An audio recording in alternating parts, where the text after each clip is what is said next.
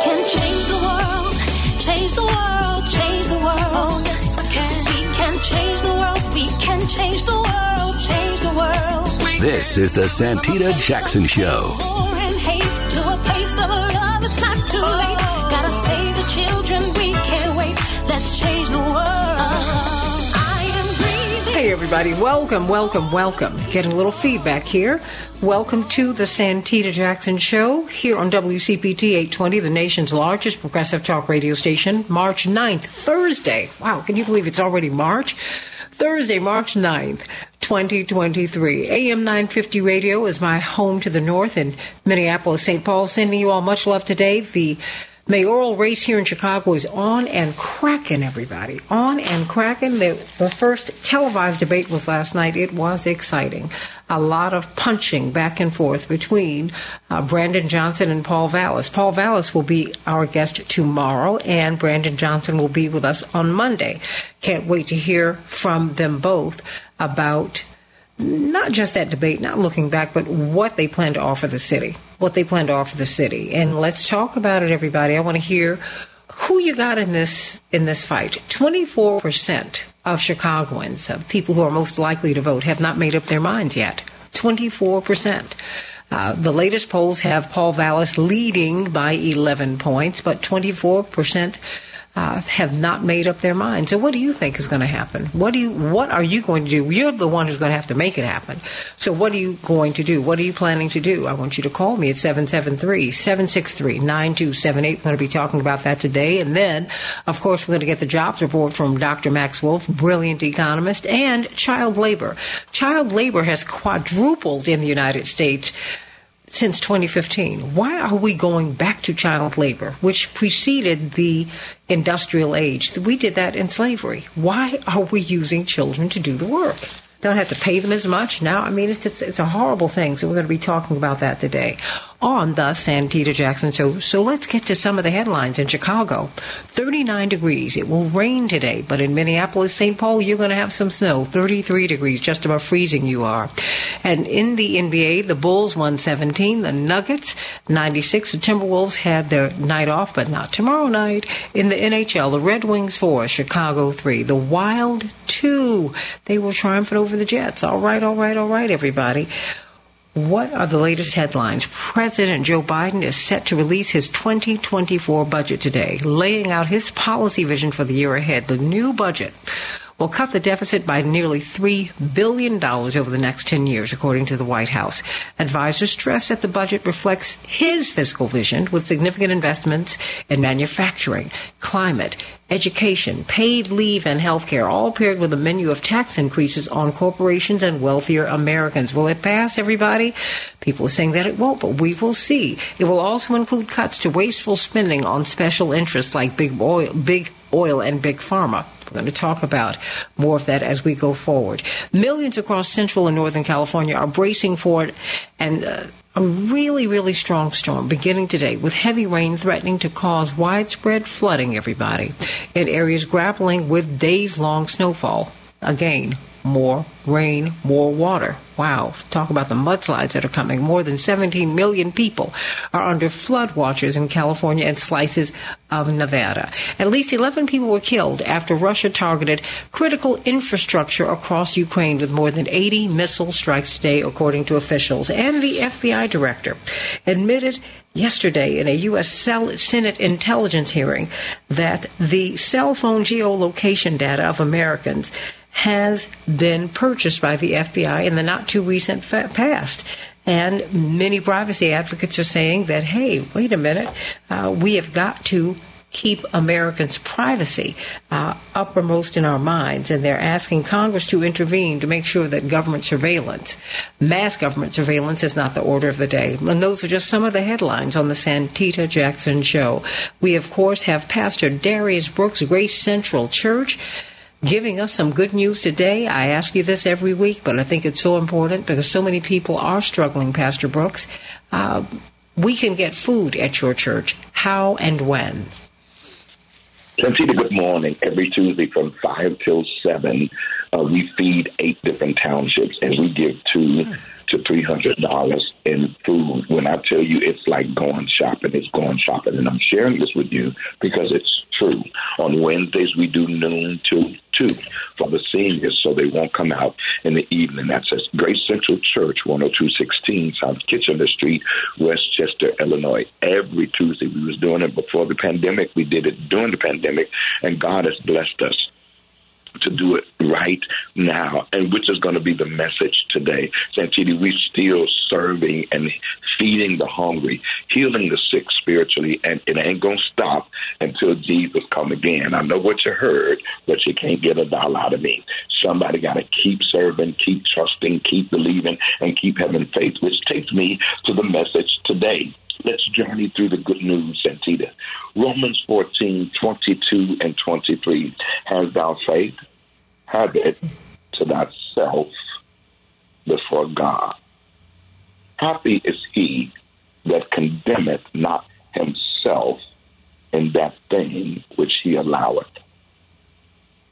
And he that doubteth is damned if he eat, because he eateth not of faith. For whatsoever is not of faith is sin. Santita, if I had to use myself this morning, this thing told me, yes, uh, um, he is more faithful than good. God is more faithful than good. Santita, I'm in the room in my house and I'm going to run out of here because it's so true. Dealing with the generation of baggage, we've become skeptical growing up in church. We are taught things, theologies, and stuff, Santita, that gave so called answers to every situation. True faith was assumed, and questions were not always welcome. Yet doubt and cynicism mark much of who we are today. Growing up in the 80s and 90s and even now gave us reasons to question perceived truths. Well known people in the Bible, and some of us who have seen, kept the faith, and people of positions in the position of the church thing fell off of much of what we've experienced and are experiencing today and made us fall short of what was promised. And so we doubt our faith, our family, our love for each other. We doubt the motivation of God's word and stories of some of them who told us and have written experiences on how God has brought them out of darkness into a marvelous light. And through any situation that come our way, we doubt their advice. Then Peter, he's more faithful than good. To those who have been separated from the church because of doubt, keep searching and questioning. For those who have remained silent and quiet, struggling with their faith, be honest with yourself. Talk to yourself. Ask yourself questions. Leave room for uncertainty. But one thing for sure that I recommend is that you allow God to defend himself. Indeed, I'm about to run up out of here, which is what I did. I stopped believing what everybody else told me, and I started getting into His Word for myself. I told Grace Central on Sunday, stop paying attention to what God is doing and do it, just do what He told you to do. So often we live as if God and His Word rely solely on others and even us. God has called the believer to live as truth and light in and through Him. And His truth will not cease, and His light will not be darkened. Instead of making God's truth a reputation, our responsibility is to know Him for ourselves in our private space and place. Our responsibility is to live honestly and obedient about our faith and what we believe as individuals. You who have faith, work it. Those of you who doubt, get more involved in seeking Him. And this time around, do it between you and God. I just heard on your show a second ago, Santita, the Social Security is with you through your life's journey. mm. It's with you when you're married, divorced, happy, sad, or mad. Absolutely. It, it, everything you go through, it identifies you wherever you go. Don't let Social Security or anything else be bigger than God's word. God's word is more faithful than good. All of his promises are yea and amen. Don't let your words be a faint whisper and not let your trusting and doing be a mighty shout. You'll be glad you did. They felt he is more faithful than good. Man, I love it. I it. I love it. Endure, endure, endure, everybody. Endure. And again, how can we get the food and where are you located? Grace Central Church, 10216 South Kitchener Street, Westchester, Illinois, right off of 290 in Manhattan. Every Tuesday from 5 till 7, and every Wednesday for seniors from noon till 2. Grace Central Church, 10216 South Kitchener Street, Westchester, Illinois, right by Maywood and Hillside on the west side. Pastor Darius Brooks. Oh, yes, that Darius Brooks. Your will is what's best for me. And the Tommies. We just love you, Pastor Brooks. We're going to bring on Dr. Shanina Knighton, infection preventionist. And of course, her handle is Hey, Dr. Nina on social media, H E Y D R N I N A.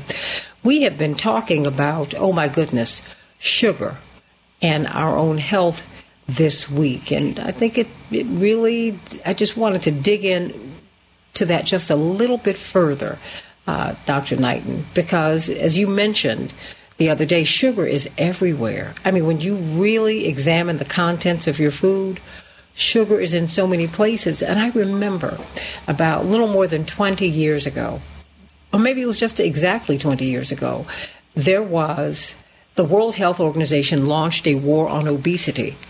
And do you know who their biggest foe was? The American Sugar Lobby. Wow. And that was at the same time that everybody was beating up Dr. Atkins.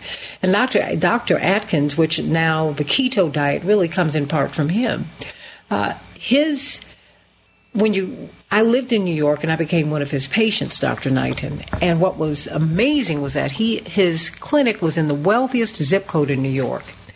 And you would have thought that just the wealthiest people in New York would have been there. Yeah, not quite what you saw in New York, even though he catered to very wealthy people, when you walked into the clinic, it was nothing but black and brown people. It was amazing, amazing. And this was more than 20 years ago when I did that.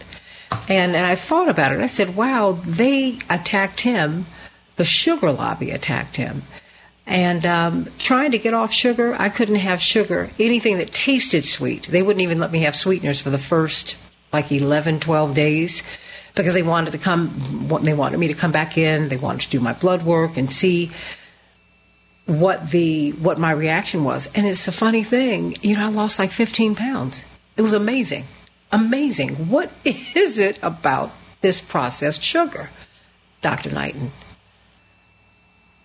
And how do we how do how do we deal with it? Because it, it you know trying to not use it girl, I just tried to do my best to stay home. Obviously, I couldn't do that, but it was so hard. It was so hard. It was so hard, Dr. Knighton. But, I mean, sugar is almost, it feels like it's addictive. Dr. Knighton. Yes. So that's the thing, Santita, that's so interesting. Look, I don't want the lobbyists coming after me either. Wait like they did with Oprah and the beef. yes, because I think the thing is, is the reality, and you've heard this story like over again, like back in the day, you know, when people would fight. And I'm thinking about, like, let's say, like the Poison Squad, right, that actually lobbied against certain food ingredients, that argued against certain things. And there's stories that even when it came back down to, like, let's say, uh, brand of pop that used to put cocaine inside of the pop, right? That when that came up to be a big concern back then because people were so surprised that that was done, the argument or the reason that the argument was won is because they knew that sugar was just as much as it was just as much as of an addictive drug and will have longevity.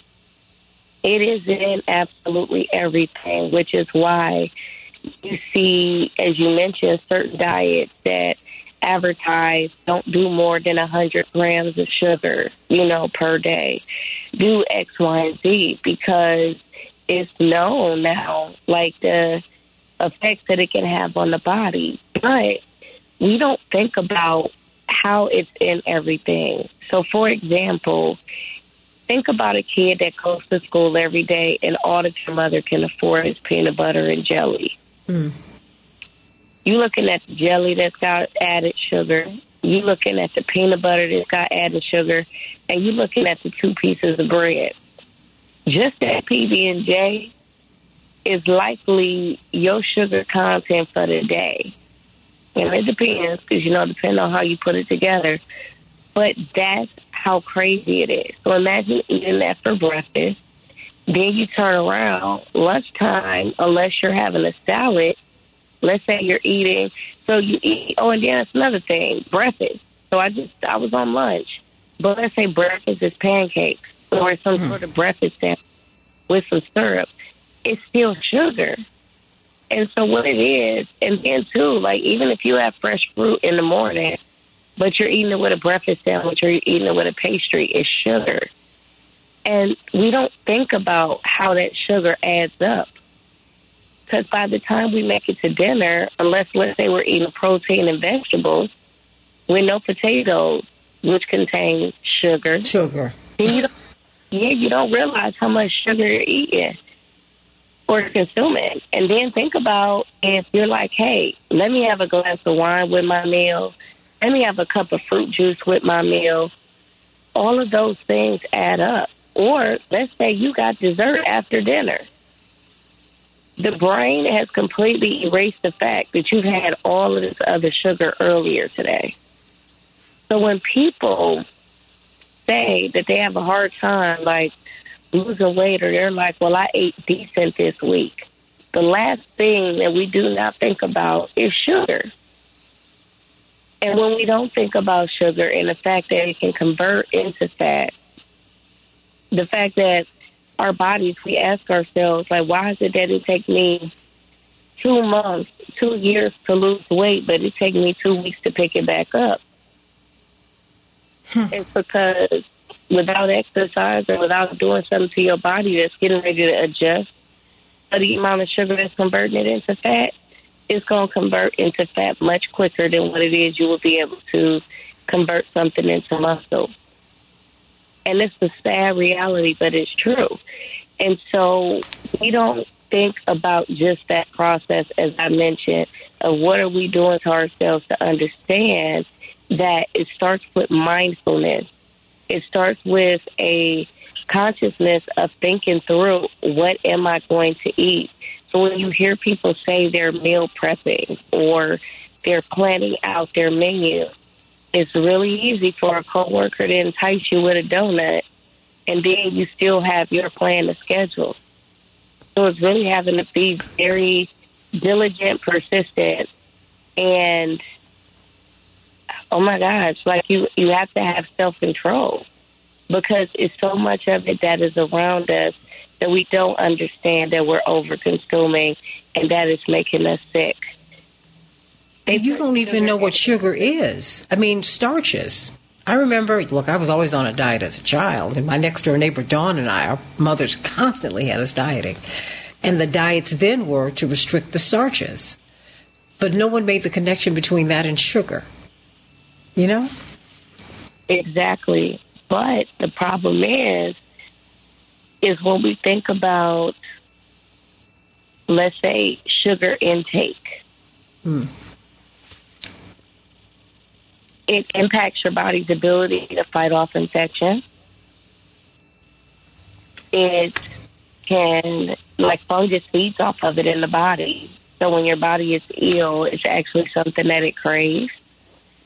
When you hear about people having sugar rushes, when you think about the long term consequences of diabetes and what diabetes does to the body because your body isn't able to balance sugar appropriately and as a result leads to circulation issues and other issues with other organs.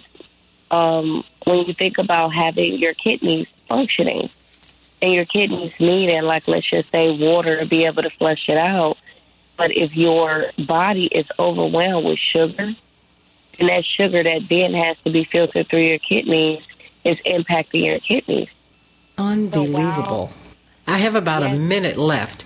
What should we, because, you know, when you take the sugar out your diet, you will lose this weight.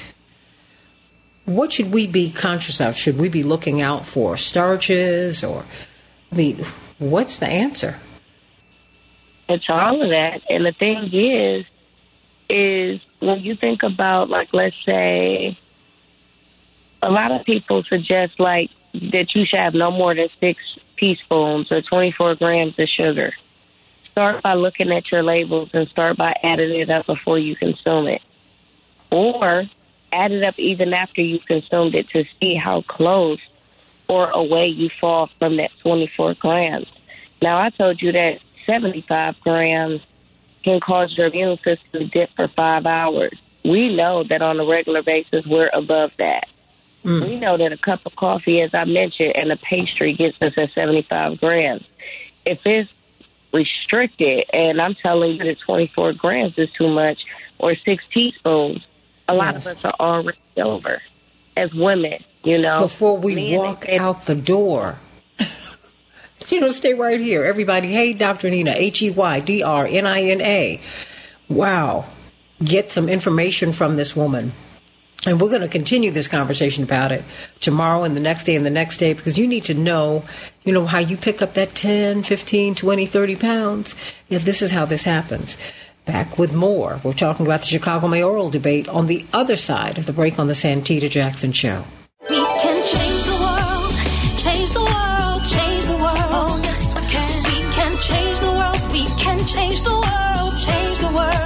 This is the Santita Jackson Show.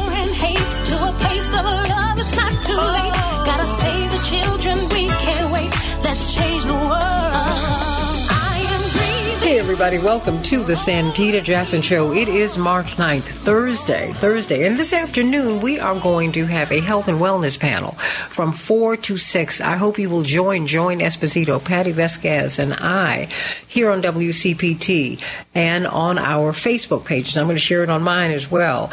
It will be talking about integrative medicine, and you want to, you need to be a part of that, everybody. Integrative medicine, you know, your head bones connected to your neck bone, neck bones connected to you, all of that. All of that. And even naturopathic remedies. Everything will be on the table. And so we want you to be there from 4 to 6. All right, let's talk about this mayoral race, everybody. According to the latest polls, Paul Vallas has a solid lead, 11 points ahead of Brandon Johnson. But 24% of the electorate is, well, they are undecided. So what does that mean? What's, what's happening? So many establishment African Americans are supporting Paul Vallas. What's the deal? Uh, and which is surprising a lot of people. Uh, but it's it's still anybody's race, everybody. Of course, Paul Vallas will be on this show tomorrow, and Brandon Johnson will be on this show on Monday. So we're looking forward to speaking with them both. Well, before we do that, let us talk with you, Shapiro Wells. You have got uh, celebrations by us. Oh boy, God, I, I I got to get some food from you myself. Love it, love it, love it. Good morning, Santita. And yes, we are now gearing up for prom season. At Celebrations by Us, we are taking your orders for your balloon arches, as well as also your custom backdrops, as well as also your sweet tables. So give us a call at 708-526-4546, 708-526-4546. And we're doing all of your uh, school colors, as well as also mascots, custom backdrops, or whatever you need for your prom send-off call us. And we're also doing, of course, our food. So we're doing a lot of hors d'oeuvres, sandwiches, um, uh, as well as also uh, food trays and meatballs. So give us a call, 708 526 4546. We're putting out our prom packages for your convenience so that that way you can have a, a select uh, set package for you to choose from. So call us at 708 526 4546. 708-526-4546. We look forward to serving you. Thank you so much, Santita.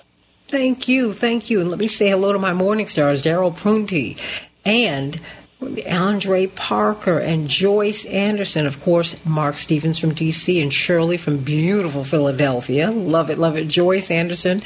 And uh, let me see, there's so many of you who are out here today. Joyce and Laura Bell. Hey, girly girl. Hey, y'all. Sending you all much love. Robert.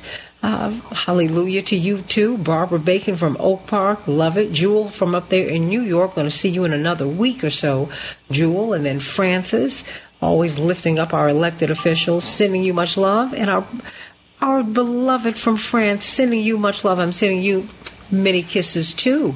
And uh, of course, I'm just so glad that you all are with us today. Please continue to interact with each other. You can, of course, join the Morning Stars on the Santita Jackson Show YouTube channel and on the Santita Jackson and Friends page. So let's get right to it.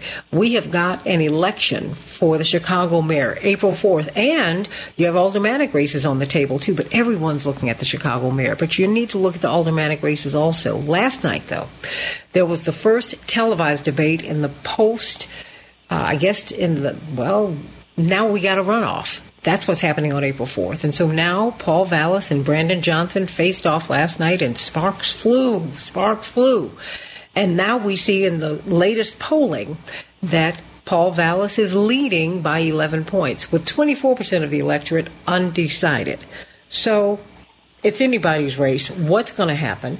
We're talking with Reverend Jeanette Wilson uh, from Rainbow Push. Of course, she is the pastor of the Maple Park United Methodist Church, and, of course, brilliant political strategist and crisis management consultant, Kevin Lampe. Let me start with you, Kevin. What do you see? Well, I see that is um, um, the race is the race is on, and it's now the sprint to April fourth, or or actually to early voting starts when we begin the the voting season before the election day. But what I saw in the debate and in the coverage of it is that you know Paul Vallas's job was to look mayoral and not to get into arguments with Brandon Johnson, um, which, which he achieved for the most part. Um, but Brandon Johnson also needs to look mayoral. Uh, Paul Vallas, that comes easy for him. He's had years of experience of being a spokesperson on all the different activities he's done in his professional life. Brandon Johnson, this is uh, this is due for him to to get onto the big stage. But I think he did a good job um, at the debate. He was strong. He pushed on the issues, and he demonstrated that um, he could be mayor of the city. Mm, how do you? Why do you say that he demonstrated that he could be mayor? Uh, that that he did well on the big stage. What was it that that you found reassuring? Because you work with candidates all the time. Indeed, part of your work is getting these candidates ready, like Barack Obama when he was a state senator, and then when he getting him ready for the big stage, and then when he became a senator, you wanted to get him ready for the bigger stage. What do you tell a candidate to do? What they need to do is they need to be confident in their answers. They need to always be you need to present ideas that you know what you're talking about and that you're confident in the details and confident in the facts. You need to be well read, you need to be well researched, and you need to get out there and you need to make your point of what is important. And you need to understand what you're doing and what your message is going to be when you start to speak. And that, I think, Brandon Johnson has done a good job and gets better with it each time he does it. The only, the only way you're going to get better at this is to do it more often. And that's why I'm excited that there's going to be a number of forums and debates uh, through the course of this election. Mm. Your thoughts, Reverend Jeanette Wilson, Esquire. Well, I, I thought that um, the two men were very different in how they responded to the questions that Mary Ann Ahern asked. One, uh, Brandon is extremely aspirational. I think he has great, uh, great ideas about what we can do, what we should do, and it's uh, it, remem- it reminds me of Barack's the audacity of hope. Vallas, on the other hand, having worked in uh, the budget office, had more specific responses to what he would do, possibly could do. Neither of them really answered all the questions. I think 45 seconds is a is a long time on television, but it's a short time to give a a, a complete response. People are looking to hear what will you do, not uh, responding to the needs. Yes, we have a need for safety. What are you going to do differently than what has been done over the past several decades? and even over the past four years. And so I think that uh, I'm looking forward to the next debate where they can be more specific about what you plan to implement. And I think that part of it is who are you talking to in preparation for this this stage? I remember uh, your father, as you perhaps do, uh, his preparation. He had a wealth of insight but uh, when Reverend prepared to speak anywhere, he talked to several experts in the field. If it was a legal matter, he talked to a a diverse body of lawyers. If it mm-hmm. were, uh, and he would have know, meetings. Justice.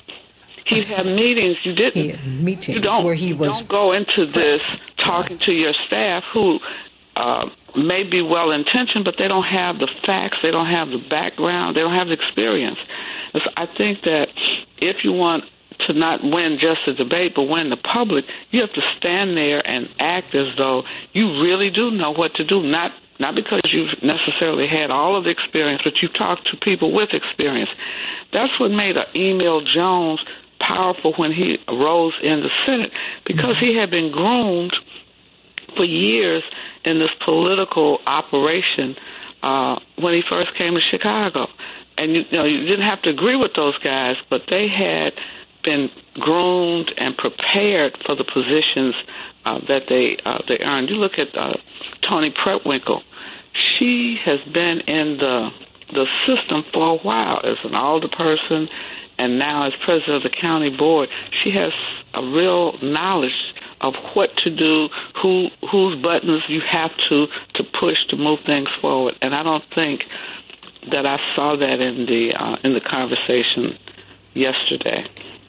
Mm, I want you to call me at 773 763 9278. 773 763 9278. Whether you saw the debate or not, where are you and whom are you inclined to vote for? I mean, just who strikes you as someone who is who who strikes you as someone who would lead the city in the way that you would want it led and the direction in which you'd want it led? Who do you like in this race? Paul Vallas, according to these polls, is 11 points ahead, but 24%, a full quarter of us are undecided. Why do you think 24% is, I mean, it, it seems like a lot of folks are undecided still, Kevin Lampe. They're still trying to figure it out. Oh, absolutely, because the race, the dynamics of the race has changed now. We've gone from having you know, a, a nine some choices to having two choices now, and people still are figuring out what they want to say. And and and, and polling is just a snapshot in time. You know, that number of undecideds can go up or down on a daily basis, but that's finding people that we, you know, and this is, you know, basically every time, every each candidate when they start a race, they, they, they can count on that they're they're going to have each about thirty percent, and then you fight you you fight over the other the other forty percent that's in the middle. And I think I think the undecided some are um, are are underpolled in a certain extent uh, because those undecideds may not even agree to talk about a poll because they didn't know enough to even answer a poll when when when they when the opportunity arises for them. Are you surprised that Paul Vallas is, you know, has a solid lead at this time according to these polls? Not at all. You know, he did a, did a good job during during the, the first stage of this race. In order to build that, he had a natural consistency uh, that he was going after with the law and order message um, that gave him, you know, gave him, you know, um, you know, almost forty percent of the vote. And so that is is clear that those voters are with him. They're going to stay with him. They're not fluid. Brandon Johnson surged um, and, and talks of having around the city people saw that he was moving at the right moment, that the interest in him was was increasing almost on a daily basis as he went into the election on February 28th. He took advantage of that. He went out and worked hard. He went out and, and participated um, in neighborhoods. He went out and did the retail politics. His ground team was very effective in what they did in getting a turnout and getting people to show up for him. And so, you know, this is this is a challenge of being to have this two stage race when you, you, you, you need to have the momentum to get you through the first stage, and then you start to build on it. And the good thing, you know, what's, what the advantage is for Brandon right now is is he's the alternative, and he's going to continue to be one that people are going to be more interested in as he continues to campaign aggressively. And, then you start the battle for the money as the money is pouring in. We're going to be inundated with uh, TV commercials and people knocking on their doors and text and phone phone calls. It's going to be hard to avoid this election. Whew, let me go to Otis. Otis, what's on your mind today? I'm just listening to this, and honestly, I- I'm 54 years old. I'll be 55 in April. I'm I'm so tired of these candidates coming on, and no- nobody's talking about the black about black economics, about helping us own our own businesses in our community, so we can feed, clothe, and shelter each other, and have our own centers like these other groups do. I'm so tired of it. I'm at that point. I don't even want to vote because all I hear is police, police. They, they, it's the way they're talking about it. They make it sound like they need so much police in the black communities. Like when you walk down the street, minding your business, the police could just pull you over just just because they can, all because of a, of a, of a reputation. Well, you know, the, that's a bad community, so we get we had the right to pull people over or stop people from walking for no reason. I'm so tired of this. I mean, when, if neither one of them talking about black economics, if I don't hear anything about black economics, what they get, it, what they're going to do. Honestly, I don't think I'm going to vote because it don't even matter. Because ever since Mayor Daley been in office, from Daley all the way up to Lightfoot, it's been the same thing. It's been the same thing. Anybody out there, prove me wrong. Call in to prove me wrong or prove me right. Thank you. Well, you know, I tell you, Otis, I hope that you vote, but remember, hurt dogs holler. You know, you have to, you have to, you, I think your vo- voicing your concerns, that's very important. But you got to get involved in these campaigns. You've got to organize your friends. You've got to show up at these town hall meetings, at these debates. You've got to show up. And you've got to confront the candidates in a respectful way, but you got to do that. Jeanette, before we go to the other callers, why don't you respond to Otis? I think- because I- he expresses I hear a real frustration and concern. Well, uh, he he expresses what a, a large mass of undecided people are saying. People that didn't vote this last time because they were confused, disappointed. Because when he talks about black economic development, I think the mayor Lightfoot moved to put that in place, but government doesn't move as quickly as we would expect or as orderly as we expect because we don't mm-hmm. keep the pressure on. We elect aldermen and we never talk to them about what's happening in our community. How are we going to benefit economically? Who's going to manage the stores? Who's going to build the stores? Who's going to pay the community? I looked the other day in my ward, and here's a person from a whole nother town uh, putting in uh, gas lines, new gas lines. Not a black contractor. We have to shut down sites where we don't work. Whoever's the mayor, they have to know we care. Whoever's the alderman, that we care about what happens in our communities. You got parks that haven't been open to children in 20 decades in our communities. And so, yes, Otis, you have to vote, but you also have to hold whoever wins accountable because whoever wins, you're paying their salaries. You mm-hmm. you are they they work for us. And I think that's what we have to really communicate. These people work for us. And if they work for you, you need to tell them what kind of job they should be doing and what kind of job they're not doing. And if they don't do the job, if it's four years, you're out. Well, you know, and let this them, and also remember that the people who you voted for, who really philosophically are aligned with you, when they get into elective office, they serve everybody, including the people who voted against them or who did not like them. And the people who did not like them and who voted against them will be in the office because they need favor. They need this person to do their work because the person represents them too. You got to stay involved, everybody. You've got to stay involved. Let me go to Pam. Pam, are you are you there for us now? Yes, I said, Oh. yes, I am. I'm here. All right. What's on your mind, Pam? I saw the uh, debate. Uh, Santita, you talked about the establishment, uh, I guess, endorsements for Vallas. I believe that's one of the reasons the black community is in the condition um, that it is. And I'm just saying, that it seems like the establishment. Um, do you put your business policies before the needs of the masses? And so, and that's my concern. Um, so I saw the debate. I heard uh, Vallas just rattle off a bunch of numbers, and uh, just really trying to talk fast. I guess impress people with whatever experience we've had. Vallas, As, as, and watching him in the debate, it just put me in the mind of Rahm Emanuel and Daley. Uh, I'm not looking to regurgitate anything that has been done. I need to know why is it radical to work for the masses of the people? Uh, I've been to the canvassing for Brandon Johnson, very positive responses. I've also attended house parties. And I can tell you, he talks about, I'm going to tell you the truth. I happen to believe that, Santita. It's going to be about who do you trust? Who, who do you believe is going to really try to work for the people? Uh, Brandon, they want to vilify his support, but now we hear that Vallas is supported by Ken Griffin. We know his ideology and his policies. So I'm concerned, yes, about public safety. Santita, I've told you many times, I live in one of those communities that is mm-hmm. plagued with violence, drug use, and drug sales. So I believe that Commissioner Brandon, a Mayor Brandon Johnson, would be the one to deal with that in a significant way. I mean, you talk about compassion. As a mayor, I want a mayor with compassion.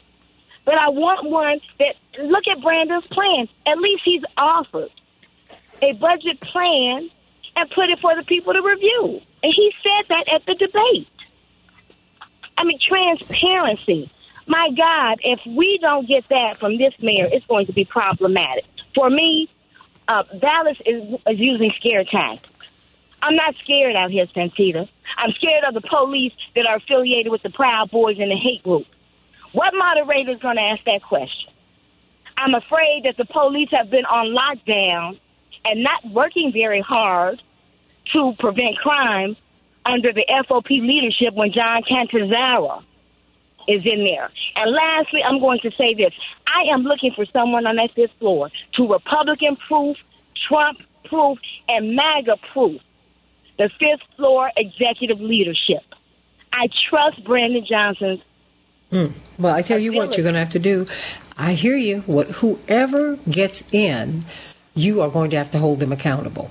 I've got one minute for you, uh, Reverend Wilson, and one minute for Kevin Lampe. Jeanette? Well, I think we, as you say, we have to hold them accountable, but we also have to be clear on our expectations. None of these debates include questions from the people, so we need to fight so that the people can have their questions submitted to the television stations so that they can be asked of the candidates the issues that we're concerned about, what we want to hear from them. And that's something that we have to do and demand. And then when they, whoever gets elected, we must have our agenda that they expect. Uh, we expect whoever it is, whether it's uh, either either candidate, what do we want them to do, and what are we willing to do? It's not enough to cast your vote and then you go home and sit on the couch and complain. You have to be active in these community organizations, active in these offices. Go to. I look at the uh, city council meetings. How many of you have ever if you're not working, ever been to a city council meeting to see what's happening, what what legislation ordinances are being passed, what discussions are being held, and participated in the public comment. That's where the uh, the elected policymakers appear before us, and we're not there to hear what they're saying, to tell us what they're doing. And you better get there. I mean, sausage making ain't sexy, but I tell you what, you sure do like sausage, so you better get in there so you can help make it. Uh, Kevin Lampe, the last minute belongs to you. Thank you, Santita, and, and I think I think uh, the, the caller there brings up a number of important points that um, we need to be discussing, and we need to be. The job now of the media and the voters, hand in hand, is to constantly be challenging these candidates to explain what they're going to do, to get beyond the, the, the platitudes and be able to tell us, all right, you keep saying you want more police. How do you want the police to do their jobs? But then again, what is the root challenge that we face that is creating this unsafeness on the streets? What do we need to do? What kind of economic development do we need to do be doing in the community? What what type of education do we need providing our children? We need to be getting into those specifics and pushing them on details so they don't spend their time saying, we need more police, more police, more police, or, or we need this. No. How are we going to get to that point? We've established the fact. Let's talk about police for you know, a moment. We've established that there's not enough police, and we know there's a, a, few thousand uh, openings right now. But what is stopping us from getting the qualified candidates? What is stopping us getting the people that can do a good job at community policing? Let's get into the root cause of things and not just spend our time talking about these talking points. Hmm. Everybody, Rainbow Push will be having a debate. We're working on the date right now, and we want to get your questions, want to get your thoughts. Pam, we will be keeping you uppermost in mind before Kevin Lampe can send me a text. I just, I'm about to send you one because I know you're like, wait a minute. We need to get your thoughts into the debate. Reverend Jeanette Wilson is right.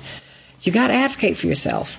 And we need to get your questions into the debates. Everybody, who wants to be a homeowner? If you think it's beyond your reach, it's not. Team Hochberg, David Hochberg, is going to be joining us at the top of the hour. We want to make at least 20 people homeowners. 20. 20, 20, 20. Who wants to be a homeowner? Who's still using that debit card? You should not be using that debit card. You need to get a credit card. You say, my credit's not right. Well, we're going to figure out how we can make your, get your credit to the place where you can get a credit card. Back with more of the Santita Jackson Show in just a few minutes.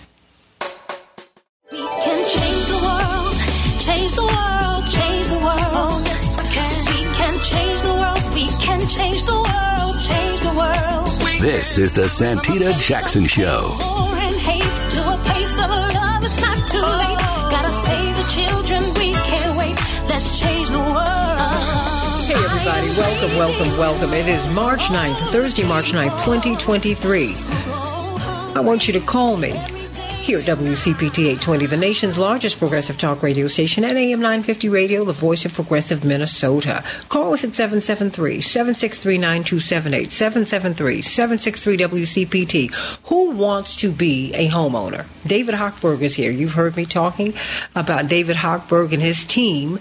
And I want you to call him today if you want to be a homeowner. If you're still using that debit card, you don't get any points for using a debit card. You need to get a credit card. You say, my credit's not good. Well, we're going to be talking to him about that in just a few minutes because the goal on the Santita Jackson show is to get at least 20 of you, at least, at least, make you homeowners. How will that happen? Well, he's going to explain it when he comes up in just a couple of minutes. I want you to call me at 773-763-9278. Tell me who you're going to vote for for mayor or if you're part of the undecided group and all of that. I want you to call us at 773-763-9278 at the bottom of, at the bottom of the hour. Economist Dr. Max Wolff will be talking with us about the jobs report, but also child labor, which has quadrupled in the United States since 2015. It's quadrupled in the United States. We have not learned anything. Child labor, we look at those pictures from the turn of the last century. No, no, no. We had child labor absolutely in slavery.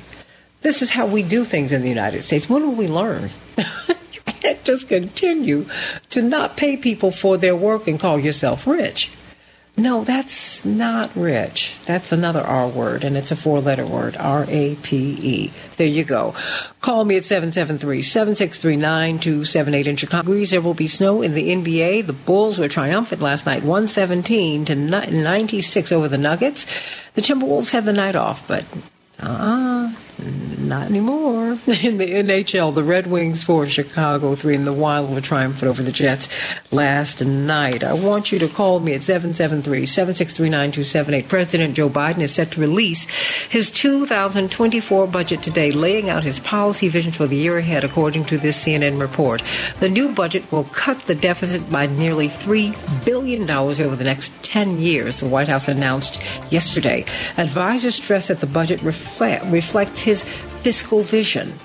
Significant investments in manufacturing, climate, education, paid leave, and healthcare, all paired with a menu of tax increases on the very wealthy and corporations, everybody, including pressing big oil and big pharma to be fair. Millions across central and northern California are bracing for an alarming storm beginning today with heavy rain. Wow, California's getting hit hard. And this heavy rain threatens to cause widespread flooding, more flooding in areas grappling with days long snowfall. More water, everybody. More than 17 million people are under flood watches in California and Nevada. At least 11 people were killed after Russia targeted critical infrastructure across Ukraine with more than 80 missile strikes today, according to officials. Following the strikes, 15% of Kiev went without electricity temporarily, according to an official in the region, as crews work to restore power. Ukrainian President Zelensky said the Russian assault was an attempt to intimidate Ukrainians again and to terrorize civilians. Sadly, that is what happens in war, everybody. The cost of food ingredients is down, but grocery bills are still up. Hmm, how does that work, everybody? In part, this is because food producers, which stated raising prices a few years ago, have other expenses that remain pricey, like labor and transportation.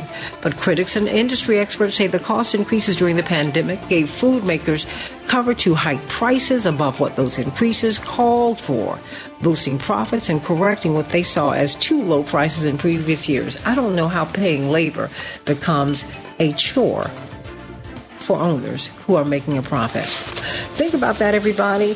You know what? We've been talking about Team Hochberg for a little more than a year now, and they have been very generous with the show, and we've tried to be generous with them, introducing them to people so that we could get them in the community, which is where they want to be, and help you to become homeowners, help you to get your credit together, help you to really understand financial products and how they can work for you. And so I want you to know that if you are a first time homebuyer, which means you haven't owned a home in the last three years. In the last three years, you need to call Team Hochberg and this man, David Hochberg, who I have with me today. He's your trusted local lender. First time buyers made up just 26% of home buyers last year, down from 34% the previous year. The numbers continue to fall. So Fannie Mae and Freddie Mac want to turn these numbers around. They've been alarmed by them. And so they want to incentivize first time homebuyers like you, those people who have not owned a home in the past three years. And they're offering substantially lower rates. Now, this program can be upended at any time. So you need to go on and call 855 56 David, 855 56 David right now. Call them right now and tell them all about it. Tell them everything. If you live in the Chicago area and you earn less than $105,700, that's in your household and you have not owned a home within the past three years, call Team Hochberg at 855 56 David.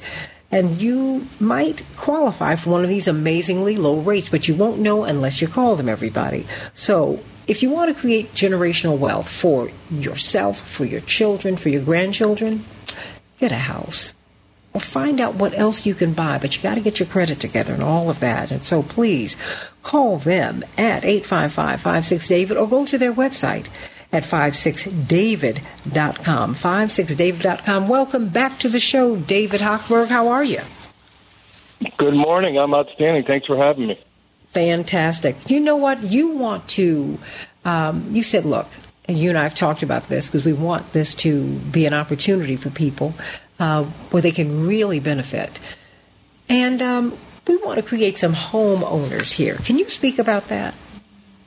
Sure, sure. You and I had lunch, know, a couple, three weeks ago, and I explained in detail what uh, FHFA, the federal the Federal Housing Finance Authority rule came down, and Fannie Freddie adopted, which made it um, took away all the barriers. They're called loan level price adjusters. Not going too deep into the woods here, but those are different uh, taxes, if you will, for first time home, but for any type of buyer or refi- any type of homeowner looking to buy a home or refinance. So what they did, because first time home ownership, according to the National Association of Realtors, 41 year survey, it's the lowest percentage of first time home buyers, 26% of the overall market. That kind of freaked out FHFA and made Fannie Freddie implement these new rules that eliminated all of these barriers for first time homebuyers. Well, hold on. Why have the numbers fallen so low? What's going on? Well, last year at this time, it's a great question. Last year at this time, the 30 year fixed was coming out of the threes, and we were solidly in the fours. Okay? Fast forward now, we're in the sevens. So the, the interest rates started incrementally going up on a meteoric basis. I mean, they just started go flying up last year. I mean, we started the year in the threes, we ended it in the sixes, but it peaked out in the sevens. Now, at the beginning of this year, Santita, we started in the sixes, it dipped down in the low sixes. Now we're into the mid sevens again. So we're back into the sevens. Fed Chair Powell talked yesterday, uh, basically told everybody that was listening. He doesn't plan on taking his foot off the gas anytime soon with the interest rate. So we're here for a pretty long period of time in the seventh. So the major barrier was affordability. Okay, your mortgage payment that you could afford in the threes or in the twos or the threes and the fours even became unapproachable and unobtainable when when they hit the sixes and the sevens. So, and especially if you had a low credit score and you were buying a two or three unit building, they they're they're higher credit overlays that that came with those type of properties, which made it even more expensive. So Fannie Mae, Freddie Mac, via FHFA did all the loan level price adjusters for first time home buyers that are under 100% of the average median income of your county. So in Cook County, and here in Illinois, I know you're up in, in Minnesota as well. Like and you know, Minnesota. and which goes to D. Ray because people outside of even Minnesota, because we have people from all over the country listen to the show and they're part of the show. sure.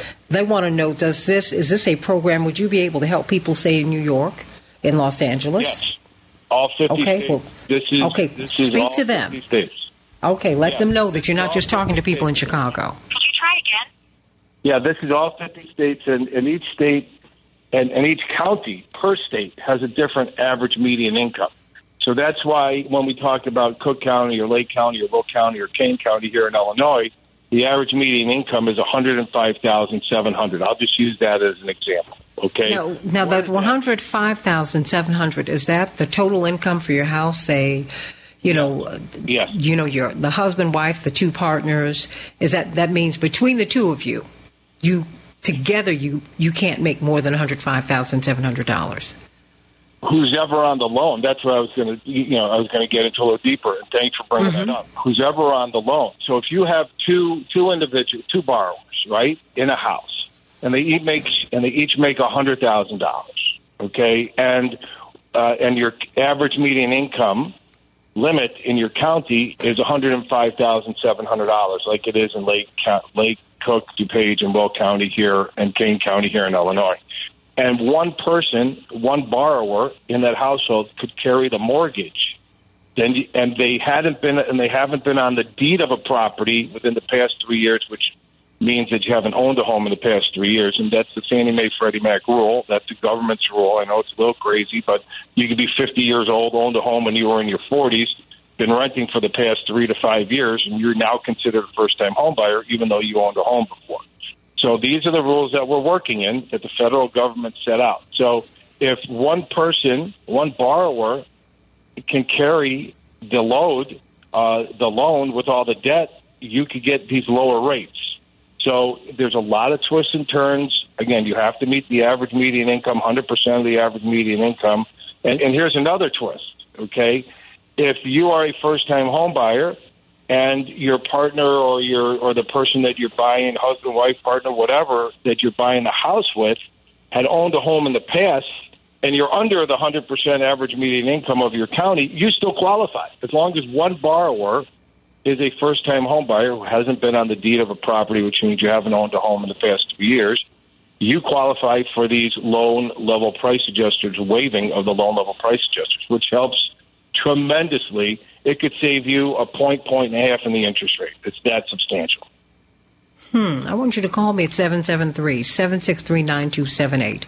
773 763 9278.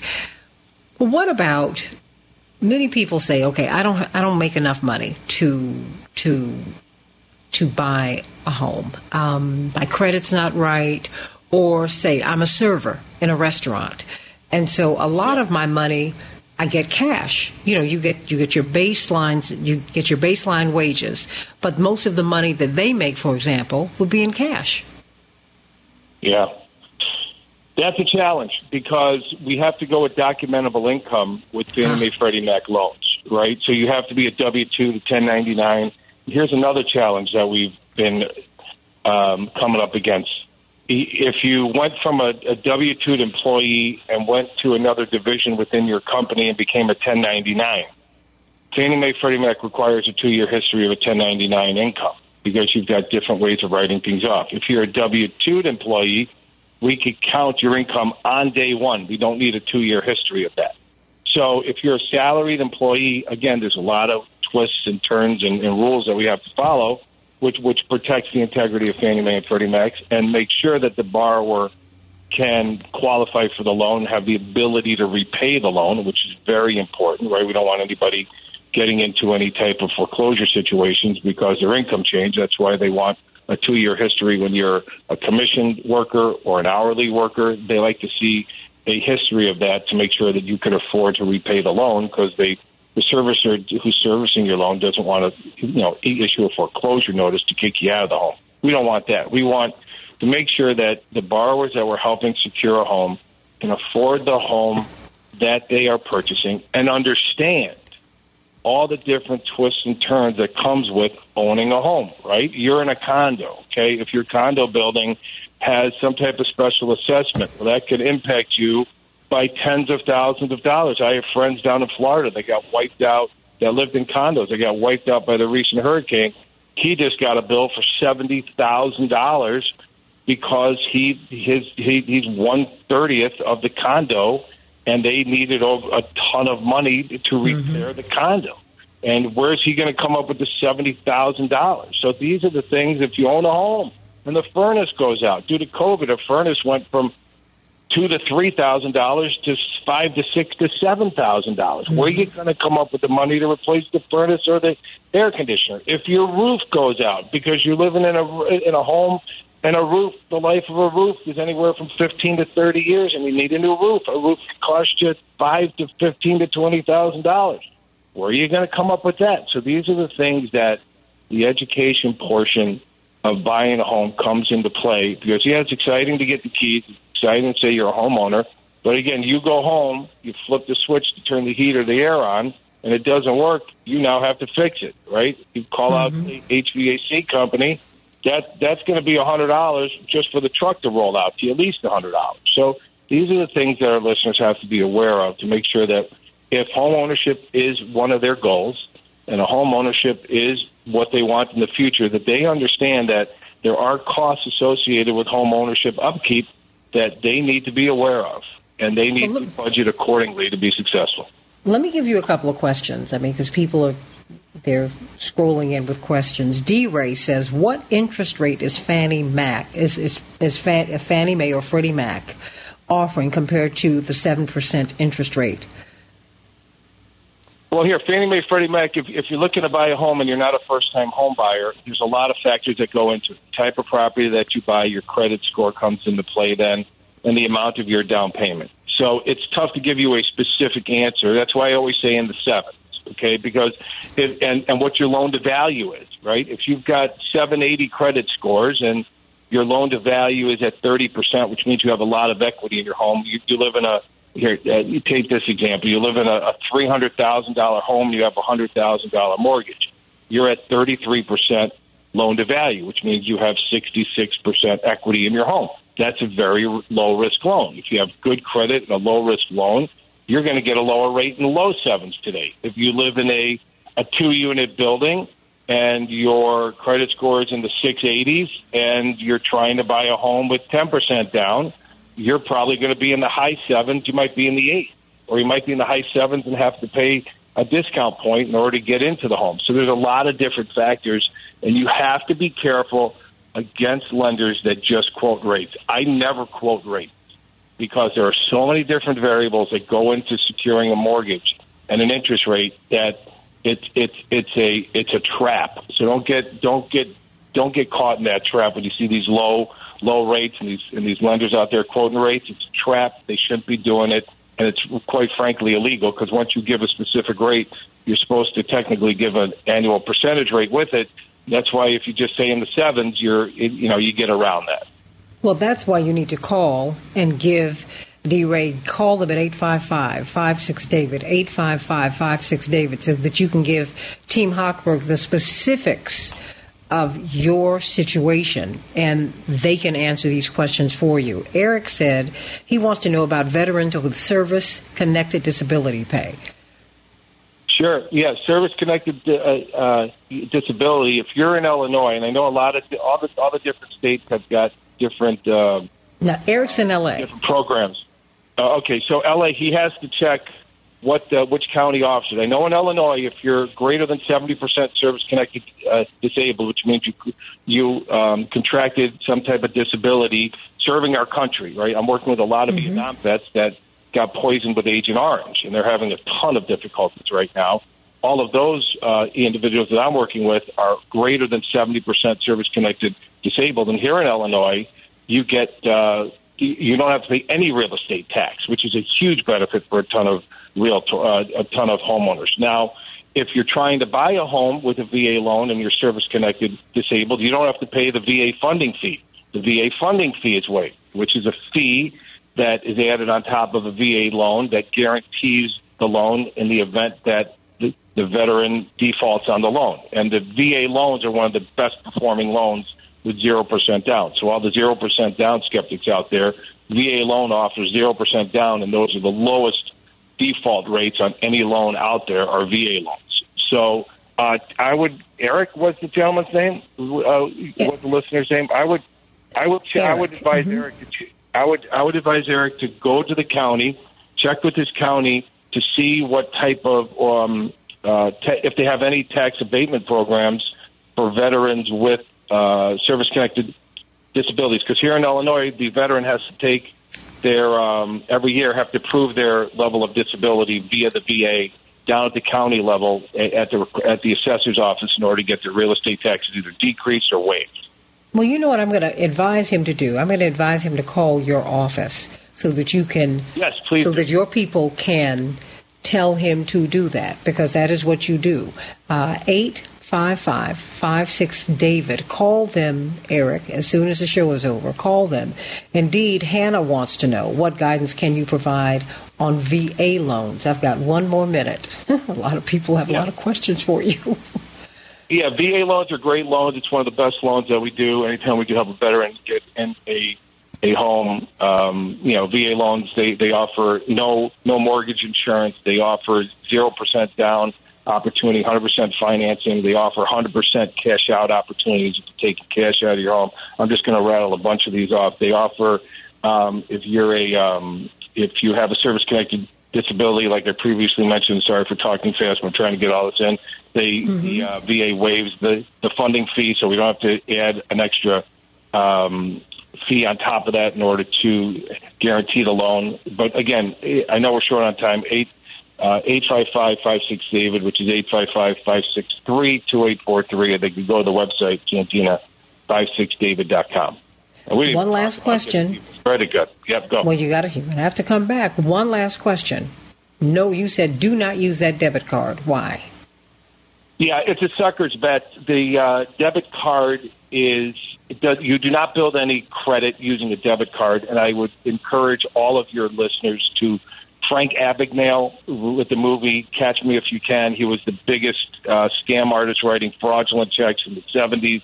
Leonardo DiCaprio played him in the movie Catch Me If You Can. If you Google Frank Abagnale, A B I G N A L E, and look up why debit cards are bad, he's got a great two minute video that explains it because I don't have time to explain it now.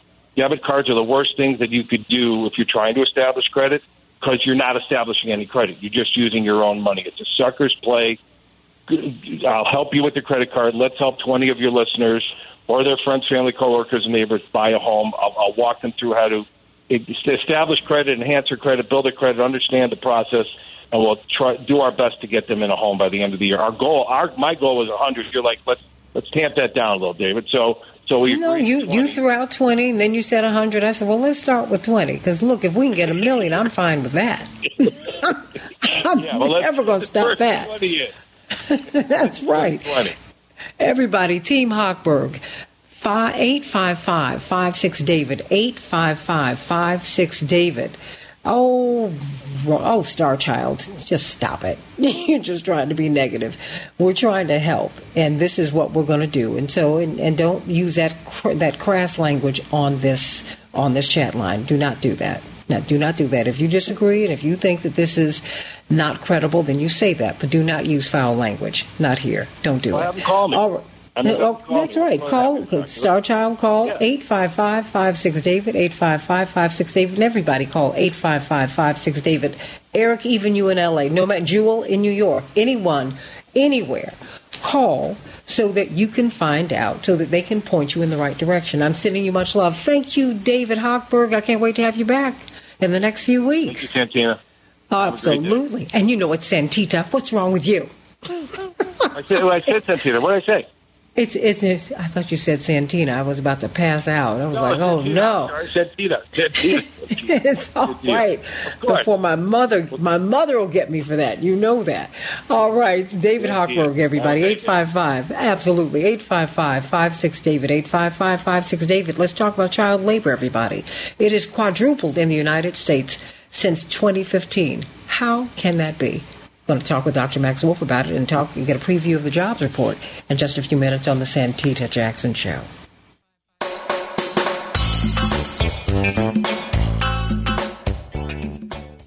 We can change the world, change the world, change the world. We can. We can change the world, we can change the world, change the world. This is the Santita Jackson Show.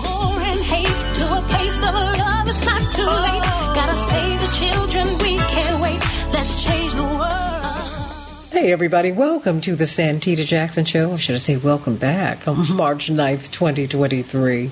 In the throes of this election season, this afternoon from 4 to 6, we will have a health and wellness panel here on WCPT. And all my brothers and sisters up in Minneapolis, St. Paul, I hope that you will join in. Eric and out in LA and Carol in Los Angeles and Jewel in New York and all of you and Antho from France and everybody from every place. Please join us from 4 to 6 Central Standard Time. We're going to be talking about integrative medicine, naturopathic remedies, all kinds of questions you'll be able to have answered uh, if you tune into the health and wellness panel. Of course, Patty Vasquez and Joan Esposito and I will be moderating it, and we cannot wait, cannot wait. Uh, to welcome you to the panel. So let's talk about child labor in the United States. It has quadrupled, quadrupled, quadrupled since 2015. Have we not learned anything? Why are we using little babies to do grown folks' work? Why are we excluding? Why are we excluding grown people from the workplace? What is child labor? And why is it still the scourge and still alive in America. Why is it surging? What is going on, everybody? What did, what did Governor Sarah Huckabee Sanders? Why is she expanding, loosening restrictions on child labor in Arkansas? Why are they doing the same in Iowa and Minnesota? What is happening? You know, I had to find out. So let me go to you, Dr. Max Wolff, and and why why is this something that is concerning of of concern to you? Why does it concern you? And children being put to work. And we had a pretty horrific story come out uh, relating to, to activity over the last several years, um, actually, which included Arkansas uh, meat processing facilities and slaughterhouses, which had kids as young as 13, in many cases, working cleaning kill floors, sometimes overnight, where they were getting hurt cleaning equipment that decapitates and opens the skulls of cows and things like this, and they were having horrific nightmares. Right? So we know a bunch of reasons that this has been a persistent problem. It's a docile workforce. If, if you want a workforce that you can boss around and whose rights you can violate, doesn't get a whole lot more vulnerable than a kid. A lot of these kids are also undocumented or under underdocumented. So you have a child, and you have a child who has a very good sense, no doubt, of the precariousness, often of their family financially, but also of their family legally and status issues. And it's an inexpensive way to get people to take dangerous jobs at pay they can't live on. Hmm. And with the growing fragility of the circumstance for a lot of immigrants, whenever you see, ironically, whenever you see a sort of pop up in anti immigrant sentiment, it always makes immigrants more vulnerable and therefore cheaper and more desperate, which attracts the attention of a certain type of employer. Right? So this is not going to be everybody or most employers, but it's going to be some. And if you want to say, oh, wow, look what happened two weeks ago in Arkansas, I mean, it wasn't only Arkansas, but it was two counts of this child labor practice was in Arkansas, where there is a large meat processing business, and those large meat processing businesses do not have a great history in terms of employment of people of color, of children, of of the way employees are put at risk in the facilities, which are often quite dangerous. Maybe got a lot of attention more recently around the kids and around COVID and lack of COVID spacing and protection. But in the best of days, those are hard jobs and hard to fill, right? And in a tough job market, especially if you're not looking to pay all that much, um, you know, jobs on the killing floor of a meat processing facility or cleaning up the, the, the aftermath of that are, you know, they're among the rougher jobs. They're dangerous, potentially somewhat upsetting, you know, and they often have overnight shifts to keep the production facility up and running. So it kind of has an odd cocktail. Those those those kind of jobs tend to have an odd cocktail of undesirable characteristics, right? And so they've tended to be places where people who are pretty vulnerable were employed. If you're looking to fill up labor force because you're having trouble recruiting employees, especially under tough conditions and or with limited salaries, then there's always an idea of adding children. And if you're looking to find employees and keep their costs under under control, then swelling the labor force by adding people to it who, who were once excluded from it, like children, um, makes a certain sense and a sort of perverse logic of the market. I would say it does make it sometimes tricky to understand the strident pro-child policies that these people attempt to do. I wonder if maybe family values should be turned to family value, which mm-hmm. is figure out how to make money off employing everyone in there, and the plural was confusing of values. But yeah, it, it, it is hard to imagine kids under 16 to whom this rule applied um, needing less protection in today's labor market. Well, I want to know what I mean. What what is Governor Huckabee Sanders doing? I mean, and she's not alone. We're seeing this in Iowa. We see we see this wherever anyone can get away with it, particularly in these right to work states, um, and wherever people are trying to make money, they will do it. You know, I mean, of course we are riveted by the photos of the children in the factories at the turn of the last century, but we had child labor in slavery in the United States. I mean, that is what we do.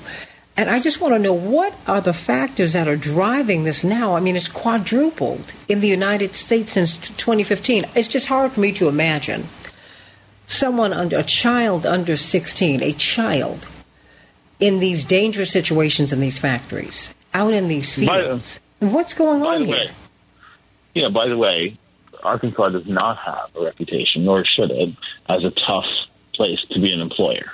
Right, so we're not mm-hmm. looking at oh this really expressive law. What what they're basically removing is that you don't need parental permission as an administrative hassle to work when you're under 16 years of age. That's most of this. It's not everything. It's most of the provision that we're talking about here. So also in a state where a 12 year old girl who might have been assaulted by a family member needs to talk it over with her parents before not getting her reproductive rights. It's weird she doesn't have to talk over her job with mom and dad. But uh, yeah, I guess her genitals are good for the family discussion, but maybe not her gig. Seems a bit unusual. Those aren't the rules I've encountered, you know. But I guess everyone has the right to their own. I do think, to be fair to to, to Governor uh, Saunders here, I don't know the intent right? I do know that it's a large meat processing state, and it's a state that has a fair uh, fair number of relatively moderately skilled assembly line type jobs, and there have been Walmart. difficulties. No, wait a minute. This is the home of Walmart, which, as part of their intake process, taught their employees how to apply for welfare. Come on, Max. Yeah. What is up? But there's also big meat processors in the state, right? Yeah. The history and more of the underage employment than Walmart does. Walmart doesn't make much, so they have warehouses, but they're not they're not as big in the manufacturing space. But yes, Walmart's famously from there, as is Tyson, which is the more the meat processing type of company. Mm-hmm. In any case, there's also some sort of moderately skilled manufacturing jobs. Things like the manufacturing jobs, the sort of less skilled, lower paying manufacturing jobs and food processing writ large, particularly meat processing, have been areas that have really struggled to get and keep employees without, you know, raising the salaries. Right. And so I think that that might be kind of her saying thank you to them for their support uh, in, in her various and possible future election ideas. I mean, she has sometimes talked about at least as a vice presidential candidate quite frequently. I don't mm-hmm. know how likely it is, but she's fairly prominent. Obviously, her father was very prominent. He was also the governor. Um, and she's from a political family. She grew up with a household of, of two parents. This is So- Governor Huckabee's so- daughter. I mean, you know, White House, Oh, yeah. you know, press secretary. I mean, she's yeah, yeah. So tremendous around. credentials and all of that. I'm just I'm I'm trying to figure out what it is in the culture, what it is in the water, so to speak, metaphorically speaking, where we feel that it is all right to hire out children Oh, and to put them in harm's yeah. way, to take them out of school, Max. Yeah, I mean, I don't know too many people, whatever their beliefs are, who would rather their kid work an overnight shift in the slaughterhouse than go to a drag show. Hmm. Whatever you think of the drag shows, I mean, look, you're asking me, see you in the front row. I'll take my chances. That seems a lot better than cleaning up the slaughterhouse. Right? So there's also a question here about what's dangerous for kids. And I'm not sure we all agree, right? So a lot of people think, I think, that, you know, firearms might be dangerous for kids, in part because they are the statistical leading cause of death for a lot of kids in the country. Other people don't. I guess we can have a debate about that. I'm seeing a guy dressed up as a woman, and I'm not talking about Rudy Giuliani every single Halloween. I mean, at a show where you have to pay admission. That seems to be the issue. Not when you see it for free. But if you have an admissions price on it, uh, that's apparently really jarring to a lot of people. And I guess just not going to the show isn't an option that everyone feels is sufficient. So yeah, I guess what we're doing to protect these kids, and and, and I think is up to some debate. But I think there are very few people who would tell you that an industrial job for more than a small number of hours is without risk for a young person. On the flip side, I think the argument will be made, and that argument may be more about the American economy than anything else, that there are young kids under 16 who need to support their families, and giving them the additional hassle of getting a certification from the government that you know their families are okay with it and that it's not too dangerous seems onerous. I think it's probably the bare minimum, to be honest. And it doesn't look to me like it's a good investment in the labor force direction of the country. And I'll tell you why. Nobody, whatever they tell you, is hiring 14, 15 year olds to train them. Hmm. Right? People are hiring 14 and 15 year olds to fill labor gaps and get inexpensive, fairly docile labor, at least most of the time. Now, you can never say every time, but most of the time. And so it is an effort to enlarge the labor force with people who are going to have an extremely difficult time standing up to difficult conditions or low wages in the workforce. And again, the kind of jobs we're talking about here aren't much training. The, the exception I think most people do see a rationale for was already in place, and that's working in the family business, right? So if your family owns a store, if your family owns a restaurant, we've all kind of understood that folks often grow up working there, and it's kind of okay. Obviously, you hope that the folks and and the people in those businesses take special care with the younger folks, but we kind of understand that, and those exceptions were were more or less in place. So this is not that case. This is more, you know, another case. And then the other question begins to be, what equality exists between a kid who's working all night at the slaughterhouse and then going to school and the kids who aren't? Hmm. and we say those people have the same opportunity because we, I think, believe most of us that they should, and that becomes kind of harder to sustain, right? Is that person going to be awake in school? Are they going to be able to be a part of the schooling and the social life and the after school and the athletics programs? Maybe you know there's some exceptional young people out there, but it's a it's a big ask of a little person. It's a big ask. I mean, I want to know what is the justification. I mean, where is this going? Because it has, we've seen the numbers just explode over the past eight, nine years. So where is this going? I mean, you grown people need jobs and they need to be paid sufficiently uh, for the jobs that they do. That's not what's happening. It's like we're going backwards, Max. I mean, this is a sitting Yeah, U.S. governor who said, "Look, we're still going to protect the children, but under work. 16." Not at work. I mean, like what? What is that? Yeah, not at work. We don't want to protect them so much. Um, yeah, I, look, I, I don't know what's in her mind, and I'm sure she's a you know a deeply religious person and probably has a rationale that makes good and moral sense to her. And since I don't know her and I don't know her motivations, probably not fruitful for me to wildly conjecture there. What I would say is I would see this, and I think a lot of people would, as Arkansas is open for child labor, especially coming two weeks after a huge scandal in the meat processing industry in which multiple companies, including some large companies in her state, were fined hundred plus thousand dollars for some pretty egregious labor violations of some very young people, you know, in their early teens. And so it does kind of look like we're open for business. You want to hire kids, come on down. And that may be a million miles from her intention, but it's going to be hard for me not to be very nervous that that's going to be a message people receive, whether it's what she wanted them to receive or not.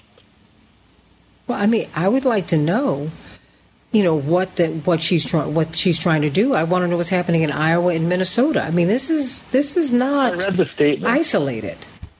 So the statements all say basically it's another governmental layer of red tape for kids who are trying to help out their families by earning some money, right? And we want to remove this. I would caution that this is reminiscent of some of the debates we had early on with a, broader role for women in the labor force. When we, there was sort of this idea, hey, let's bring in all these new people, and they don't need all these protections. And back then, it was always these ideas are always about pin money. It's always like, hey, let's not, you know, what they used to call pin money rather condescendingly, which is, hey, let's not exclude these ladies who want the adventure of earning some of their own spending money at work, right? As opposed to, I think, a more sort of full analytic, which is, hey, we are driving a large number of people, including children and women, and women and children together are disproportionately represented in the poverty ranks of the U.S. Women with young children are impoverished, and we want someone to pay them so they can make a buck and people can make money off of their inexpensive labor. That has been where this usually ends up economically, right? Like that we can lower wages, right? And then it has a perverse effect like include like inclusion sometimes does, which is if you make adults compete with children for jobs, right? Some people will say, "Hey, let's get the kids out of the labor force. This doesn't look good." But a lot of people will be jealous and angry and feel like the kid took their job. And the re- reaction sometimes in the polls is to strip away the protections because people become angry at those those kids for taking their jobs, as opposed to upset that the kids are desperate and encouraged to work right? So you get that tension that's been common between immigrants and native born, in some cases men and women, in some cases white and black, right? So we see these tensions, and it's another way for things to, to potentially go toward a more kind of combative model as opposed to a protective model, especially when it comes to kids, you know, kind of kind of hard to believe. It also seems strangely out of character for a party that has been pretty excited about saying that everything should be left to the parents. Homeschool your kid, decide whether or not they learn sex ed, decide whether or not they can have reproductive rights if they're a young girl, all this stuff, right? Like, so all these kind of things you think these emerging citizens should be allowed to do. Most of us folks who support these child labor laws don't. So here's my proposal to all these people. Should these kids be voting? Mm. I mean, if you're working all night cleaning up the slaughterhouse with a broom, I'd say you've earned a right to show up at the polls.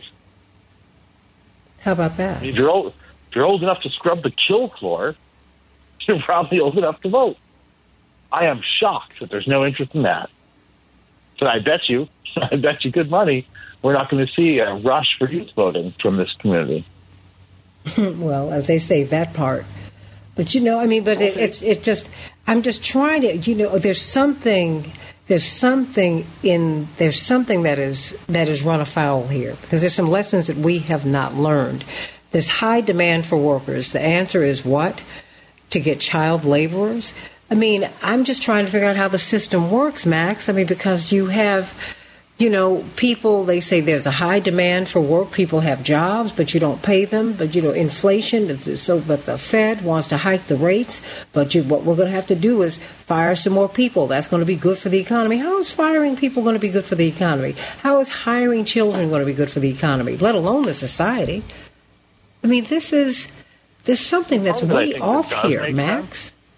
Yeah, but the Okay. part that is consistent is when you have a really kind of purist, hardcore ideological belief that government regulations are bad, then you can easily become interested in sweeping away all kinds of government regulations, many which are not good, you know, that are, you're right to sweep away, and some that are quite important and you're not right to sweep away. And I think if you get into a sort of crowd pleaser environment where saying anything negative about the government, anything negative about the other political party, anything negative about the leadership of the other political party gets you cheers and excitement, then you're going to go too far in that direction, right? And I think there's kind of always an audience for deregulate, get the free market back in the driver's seat, get the nanny state out of the driver's seat. But that rhetoric, I think, has gotten very convoluted because now there's all these interest in restricting the books people read and the shows they go to and reproductive rights. And so you sort of have this crash up of reactionary ideas of people trying to figure out how to torture the future into the box that they imagine contains the past. I think that imaginary past is important because that imaginary past is often wrong, right? And I think you see that in a lot of things. Maybe child labor laws will be the next frontier, but I think you see that around voting rights access. I think you see that around the sort of bizarre debate about book banning and critical race theory, right? We're like, hey, we used to pretend we hadn't done slavery, so let's keep pretending we didn't do slavery. Like, okay, that's an unusual view of, of scholarship, right? Like, hey, we used to understand less about this thing we did that was terrible, and we didn't teach it, so now let's also not teach. All right, I hope that's not the science curriculum. Otherwise, we're learning a lot about, you know, bad humor from the joys of leeching. It's an unusual model, right? But it's a model that says, hey, governments belong here, not there. And that is a long term thing. All societies that have a market segment and a free market segment wrestle constantly with where to draw those lines, right? And there's gains and losses no matter where you draw the lines, I guess. But I think what we've seen is the things people thought were kind of sacred, maybe like certain prohibitions on child law, child labor, and such, may be much more close to becoming contested or, or softened you know, than than we had thought. Right. And the last piece is, I wonder, ironically, if the folks who hate immigrants and have kept them out are now trying to create another underclass of labor. Of course they are. Historically, they look for children and prisoners often, if you know American mm-hmm. history. You know, children and folks who aren't quite free labor, right? So before 1865, obviously that was enslaved people, right? But even the, but remember, remember the exception to the free the freeing the freeing of slaves was if you go to prison, essentially you go back into slavery. Right? Yeah, that's been consistent, I think, for a long yeah. time, right? So I think the sort of size of prison labor is not. So we have a very large incarcerated population. We didn't always, by the way, but we do have a very large incarcerated population since the 1970s, and there is a fair amount of prison labor, right, as composed opposed to even other periods in American history. So you can look there. Although even the incarcerated population is obviously much smaller than the population of early teens. Well, right? you know, and remember the DOJ had a program and has had a program through the prisons that allows corporations, uh, some of our, like Victoria's Secret, et cetera, et cetera, to use prison labor on the cheap. Yeah, I've got less than a minute here. Where do we go from here? Max? Yeah, I think we I think we have to decide to have something a little bit closer to a conversation about where we think labor protection lies because I think we've lost a lot of our labor protection with the transition mm-hmm. to the gig economy and independent contractors. And I think that's partly part of the reason, by the way, that our labor numbers, including the ones we'll get tomorrow morning, don't tell the complete story because there's so many folks working on the DL below the radar with no reporting. There's so many folks listed as independent contractors. There's so many folks in these unusual arrangements that when you start to add it up, it becomes very hard for us to get a picture of what's actually going on for a lot of working people because too many of those stories aren't captured in the labor statistics. And this would be another gray zone that we're opening up here and it's hard for me, again, I don't know all the details, but it's hard for me, with what I know of history and what I know of the present moment here, to think that further uh, de-restricting people under 16 to work in the labor force is a good idea, or at least doesn't merit a lot more debate that I've seen. Well, you know, when Maria Gonzalez said, hey, her uncle worked in the federal prison making car plates for 30 cents an hour. Girl, I hear you. This is ridiculous. And we will not be blessed if we don't bless people. This is not right. But at least you have the information now. Now do something with it. Vote about it and get on your representatives and tell them that you do not like this. Love you, everybody. God bless you. Thank you, Henry, for a great show. Dr. Wolff, it's always a joy being with you. Yep. Everybody, stay with me. So I'm going to talk with them, but just I'm going to talk with them for a couple more minutes on the Santita Jackson Show YouTube channel. Love you, everybody. Have a great, great day.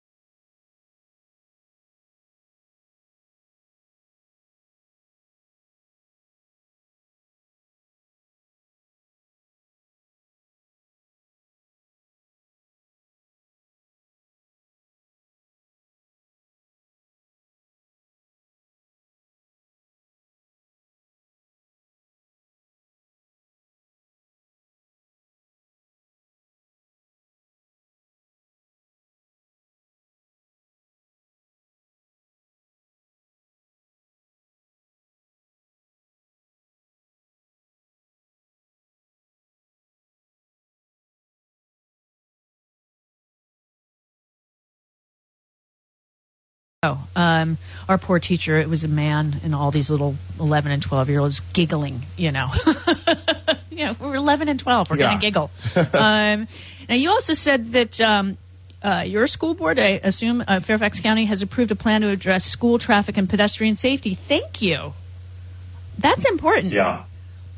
Um, um, how, Well, you know, around, uh, I, I think this is probably consistent around the country, but, um, you know, there are various things that happen around schools at, um, you know, when students are arriving and when they're leaving um, that make it more dangerous around a school. Um, not every school, but many schools. And um, unless you have a systemic way of dealing with that, um, it's it's um, it's not organized in such a way that people are very clear about how to address issues. And so that's what we're seeking to do there. Um, is make sure that um, all of the many different areas that we need help in from the county, from the state, et cetera, um, are prioritized in such a way that they're getting addressed. Yeah, because I uh, one of the neighborhoods that I walk in, there's a uh, middle school, and you know, eight o'clock, it's like jammed with cars and kids and stuff, and it's it's not easy to navigate because now I'm walking around, and then all these guys, these men and women that have been dropping off their children, they're speeding to get to work. You know, and it's it's it's like it's dangerous Yeah. sometimes. I try to avoid it if I can too early in the day um, because it's it's it is dan- and I and they, there's stoplights and everything next to the school, but the neighborhood itself is just stop signs and and things like that. So parents just you end up with kids and parents darting between cars Yeah. and everything else. And so you really need to take a thoughtful approach to making sure that all of those issues are handled. Right. Um, but you know what's more frightening, um, uh, you know, i is this how far the far right has gone from where they used to stand on education. Right? yeah, They used to say local control was best, and now we're seeing a complete attack on local control at the state level, at the national level. Um, they have, you know, whatever there was in the Republican Party pre-Trump has been completely replaced by um, a more authoritarian uh, way of doing business. yeah. These are states' rights people that are now not even close to that. You know, I mean, it's Well, there, there's states' rights if they don't like what the federal government is doing. Exactly. When they're in control, they want it to be their way or the highway. Exactly. Um, in fact, uh, 13, this is more Frederica, Frederica Wilson. This is what she said. You are crafting a ludicrous, fake, waste of time, a bunch of bull that you call a parent's Bill of Rights to monitor the most dedicated, sacrificial workforce in our nation with some cheap stunt, pretending that you really care. Mm-hmm. Yeah, she's absolutely right. I mean, especially I mean- Florida's looking for more teachers, and I wouldn't want to be a teacher in Florida right now. I'd be terrified to teach. Well, you, you zoom out from this and it becomes pretty clear what's going on. There are three pillars to a strong democracy um, a a free and independent media, public education, quality public education for everybody, um, and uh, the access to the right to vote. And uh, Trump and the right have been attacking all three of those things. You know, uh, uh, you know whether it's the longstanding attacks on the independent media by Trump and the far right, whether it's the attacks on public education by Trump and the far right, and um, claims that kids are being indoctrinated, which is just hogwash, um, or the attacks on the right to vote. All three of those things are under siege right now. Well, yeah, the the the uh, data collection company ERIC, um, they're they they help states get rid of voters that are either dead or have moved and get them off the the voter rolls. Oh, yeah, this a bunch of GOP states are now opting out of their help, and it's always been bipartisan. And basically, what they do is they look at the voter rolls, they uh, compare them to say death records. Um, they check with death, death records, and they also check for, for, for moving from Yeah. one state to another, so that you're not registered to so vote. So that you're not, you know, well, and and the first, I remember when everybody was complaining about um, dead people voting, and a friend of mine was like, "Well, why should they still be on the voter rolls?" I said, "Yeah, because the first thing you think about as a family member is, oh, I better call the voter registration people to let them know my so and so is dead." I mean, it's the la- you're not thinking that way. I mean, I'm sure Nobody does. I, I I would imagine my sister who died in 2002, she was probably on the voter rolls for a few years after that. I'm sure my dad was on the voter rolls for quite a while. you know, because it's not the first thing you think about. And so, I mean, it's good that this company does it, and they're not doing it poorly, like with Jeb Bush and others in Texas. You know, comparing just last names and and you know how Right. names are.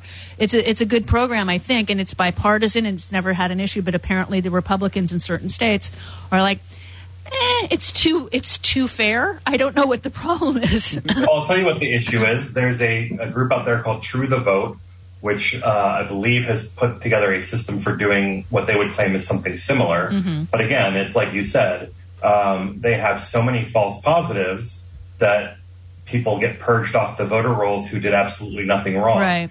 Because most of those people end up being Democrats, Republicans don't have an issue with it. Of course, of course, yeah. I mean, that's that's what happened with um, Jeb Bush in Texas because he and uh, uh, they were comparing just names, not birthdays, not middle names, just first and last names. Oh, well, they're both these two names are registered. You know, John Smith is in Texas and he's also in Florida, so he needs to be purged from both. Well, you saw similar things play out after 2020 when uh, Trump's legal team would complain about certain specific voters saying that they were dead, Right. and then reporters would go and find those voters and talk to them. Right. Well, and that's the other thing. A lot of people die after they voted. Mm-hmm. Right. So they were alive when they voted, and say they died a week after the vote was counted. That should their count their vote should still matter. They Or voted while they were or they alive. voted absentee or voted early. Yeah, I mean, you know, it happens all the time. Mm-hmm. People that have voted legally, they sh- their vote should still count, even though they're now dead. I'm sorry, it's I just they voted. Their voice should be heard once. St- once got the vote in. They got the vote in in time. So yeah, I find it um, disconcerting. Uh, of the voter suppression laws that are being passed nationwide is, uh, you know, with everybody. It's it's Well, the only way to get around them is to keep voting and get the right people in. Yes. Yes, yes, and fight for your right to vote. If uh, Right. make sure you're registered up until the moment you, You try can to fight vote. for your right to party later. yeah, you can party after the right, vote. Exactly. you can you can When you Beastie win. When you win the vote. Yes. Yeah, exactly, exactly. well, thank you, Carl. You look dapper. Thank you very much. I, I like that you dress up for breakfast. I think that's fantastic. Well, I heard you were guesting, so I was like, "Gosh, I got to get my my act together." Get your A game on for Jody. Yeah, because look tell at me, Stephanie. you know. Don't tell Stephanie. Shh. Jody didn't wear a hat to work today. All right, Carl. It was lovely talking to you. Take Thanks, care. Carl. Bye. Thanks, Carl. Bye. It is uh, 46 minutes after the hour. We'll be right back on the Stephanie Miller Show. Family. Yes, family. It's the Stephanie Miller Show. Don't even think about turning the dial. The Thom Hartmann program is coming up next at 11 right here on WCPT 820, Chicago's Progressive Talk.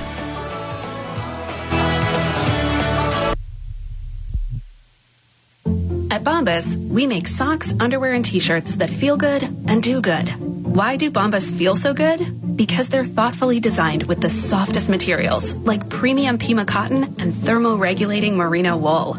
They're also engineered with comfort innovations, like socks with built-in arch support and shirts with tag-free necklines. They're better basics, high quality enough to wear over and over again. How do Bombas do good? For every comfy item of clothing you purchase, another comfy item is donated to someone experiencing homelessness. It's exceptional comfort that gives back. So far, we've been able to put over 75 million items of clothing into the hands of people who need them, making an impact that's bigger than all of us. That's a whole lot of comfort and a whole lot of good. And it's all thanks to your purchases. Go to bombas.com slash Stephanie and use code Stephanie for 20% off your first purchase. That's B-O-M-B-A-S dot com slash Stephanie and use code Stephanie at checkout. Do you have a car sitting around you want to get rid of? Then here's a great idea. Donate your car and help veterans and their families. Yes, one fast call to the Veteran Car Donation Program and we'll come and remove your car for free. Fast, free towing, and 24 hour response. You can donate most cars, trucks, or SUVs in most conditions. The proceeds raised goes to help active military, veterans, and their families, and you get a tax deduction. All you need to do is make this free call. Get rid of that old car and help the vets. We make it easy. Make this free call now and book your fast and easy pickup. Call the Veteran Donation Program now. Donate your car and help veterans and their families. Operators are standing by. Here's the number 800 880 5013. 800 880 5013. 800 880 5013. That's 800 880 5013. The David Pakman Show. Is there nothing they won't defend if it has an R next to its name and if the left doesn't like it? We saw they went for Trump. Now, even with George Santos, they're finding a way to defend him. Hopefully, in the future, people will learn about this era and they will say, wow, what a stupid era. Really the golden age of ignorance there. The David Pakman Show. Weekday evenings at 10 on WCPT 820, Chicago's Progressive Talk. Wendy's homestyle French toast sticks are so delicious, some are saying that they're better than their mom's breakfast. Excuse me. Did you just say Wendy's French toast sticks are better than my breakfast? Mom, is that you? Answer the question. I said some people are saying that because they're so crispy on the outside and fluffy on the inside and perfect in every way. Uh huh. And what do you think? I think it's time to tell people to choose wisely. Choose Wendy's sweet and crispy homestyle French toast sticks. That's still not an answer. At participating U.S. Wendy's during breakfast hours. Let's get it started in here. And the bass keeps running, running, and running, and running, running, and running, running, and running, running, and running, running, and running, running, and running, running, and. In this context, there's no disrespect, so when I bust my rhyme, you break your necks. We got five minutes for us to disconnect from all intellect and let the rhythm affect.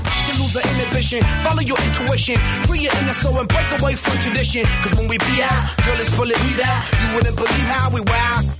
We burn it till it's burned out, turn it till it's turned out. Act up from Northwest East Side. Everybody, everybody, let's get into it. Get stoked, get it started, get it started, get it started. Let's get it started. Let's get it started in here. Let's get it started. Let's get it started in here. This is WCPT 820, where facts matter.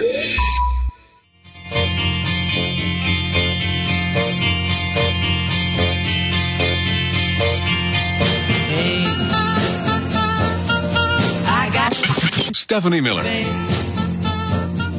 I got Stephanie Miller. It is 51 minutes after the hour, and, and Sonny and Cher are wrong. Why? Uh, I'm not Stephanie Miller. Oh. I'm Yeah. Jody Hamilton sitting in for Stephanie Miller. 323-410-0458 is the number. Sue in Rockville. Hi. Hello there. Good morning. Good morning. Carl's always wonderful. You guys are great. And I just want people to be very on the alert about this. The so-called parent groups are all funded by dark money. These Yeah. are astroturf groups. They're Tea Party redux. Mm-hmm. Th- Much of it comes from Koch Industries, and the reason for it is there is a fundamental effort by the right wing to destroy public schools in this country. Uh, you know, an educated populace is an informed populace. Knowledge is power. They want to eliminate it. These are all smoke screen screens, and I would guarantee you, guarantee you, that at least half the parents show so-called parents that show up at these meetings do not even have children in the system. That's very likely. I've put three children through the school system, the public school system. I currently have four grandchildren in the public school systems, various systems in various states. I worked in preschool education for over 25 years. I've been to and led more parent meetings than you can all count together. And I can tell you that the only people who show up are usually you have a couple of really lovely people who want to be who are on your parent board, and then you have disgruntled people who have an axe to grind. And if I had a school with 275 children, okay, 250 families, and when I had my parent meetings, if if 10 showed up, I considered it a success. Exactly. These people are being paid to show up, paid to spew garbage. This is astroturf. It's not real, and but we have to fight it before we lose public schools. Absolutely. You are. And that's my rant of the morning. At a girl. Yay. Rant away, Rock, Rockville. I, keep- I I just keep Ms. reading it. Rockville. Ms. Rockville, Sue from Rockville. Uh, thank you, honey. Um, yeah, it's it's it's for for the whole like uh, deep uh, weaponization of the federal government. They're Mhm. also talking about the DOJ Spying on parents. and- spying right. on parents. It's like no, no, no, no, no. It's only people that have been violently Sure. threatening Merrick, people. And Merrick Garland has clarified that time, time and time again. and that's part of what this stupid bill is for Mhm. is to to allow people i guess to be awful Yeah. i mean i, I understand a parent gets upset that's fine but i remember back in back in my day um, uh, if you if your teacher said something bad about you your parents got mad at you Mhm. Yeah. not at the teacher right you know the teacher was on par with your parents It was a, it was a, a partnership. Exactly. And nowadays it's like, you know, little Susie can't handle whatever. And so the parents get mad at the teacher. Little Susie has some issues at home then Yeah. probably. And, Absolutely. Maybe the parents should be more involved in the education at home. you know, and, and, and I remember when the pandemic began and we were all praising teachers and now they're not being, pra- these people don't get paid nearly oh, enough Oh, God, money no. to do what they do because it's a, it's a lot of Low babies. pay and long days. That's Long, long days. Yeah. In the entire clip of Frederica that we played earlier, it, it was a six minute long Oh, I clip bet. that, that she went with. And she talked about, you know, if you really cared about students, you'd be concerned with providing broadband access to everyone, computers to everyone. She said that there were teachers during the pandemic in rural Alabama where they Right. don't have these things, where the teachers literally had to get dressed up in PPP and go around And teach. and and deliver schoolwork to Sure. kids and put their lives at risk. Absolutely. I mean, we could play 15. Uh, I just love this is how she I closes love with it. them. I love it. How dare you? Your third grade teacher is shaking her head in shame and probably saying, Baby, what has come over you? Give our teachers a raise. Yes. Appreciate The gentlelady's and time has support them. expired. These Please are the wrap it up. things that should be in the Parents' Bill of Rights. I yield back. Well, and then uh, obviously, it's this isn't about education per se, but they the GOP does not want to prevent children from being shot at school. Right. No, they don't. They want to give teachers guns. It's, they already are babysitters and and uh, counselors to Mm-hmm. Right. these children, Right. let alone the actual school counselor. Right. All teachers counsel their kids. All of them do. They already go through training to be a teacher. Why put them through training to be a, Anything a else? marksman? And and like Yeah. you said, long hours. Everybody goes, oh, they get three months off in the summer. Oh my god.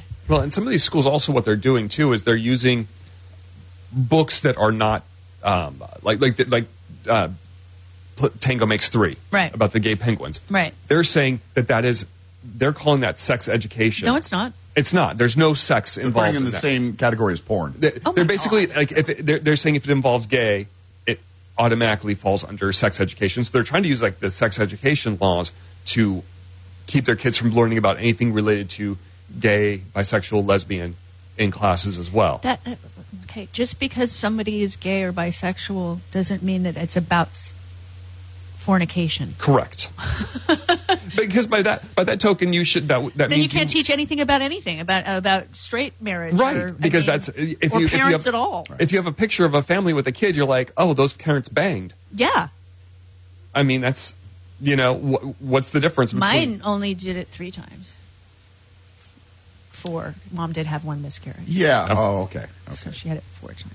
Dad had it 11, 12 times because there's 13 actually because Gloria had a miscarriage too. So he only had sex 13 times. My mom only had sex four times. My parents only had sex once. Gloria only had sex nine Only times. Only once. So I don't know. Who's Gloria? Dad's first wife. Okay. yeah, you have a bunch of other. Uh, I have a lot of siblings. yeah. An extended family and, and half siblings. And, I have I have uh, uh, ten. I'm sorry. Um, I have ten brothers and sisters. Um, eight of which my dad had with his first wife. So- Okay. And my oldest sister, uh, her birthday was two days ago. Ah. Uh, she's the oldest of us all. Okay. I won't Happy give her birthday, big little sister. She's my big little sister because she's not very tall. She is not a tall woman, but she's super wicked smart. She's political. It's funny. Okay. She and, and the youngest of the first eight are super politics girls in the family, um, uh, which is kind of where we all learned it from because they're Okay. smart. Yeah. Mhm. They really, really are super smart. I learn a lot from them. I like them. I love them. They're my sisters. It is uh, 58 minutes after the hour. We will be right back at the top of the hour with Dr. Doom himself. Dr. Irwin Redlener. Dr. Redlener will be right back on the Stephanie Miller Show.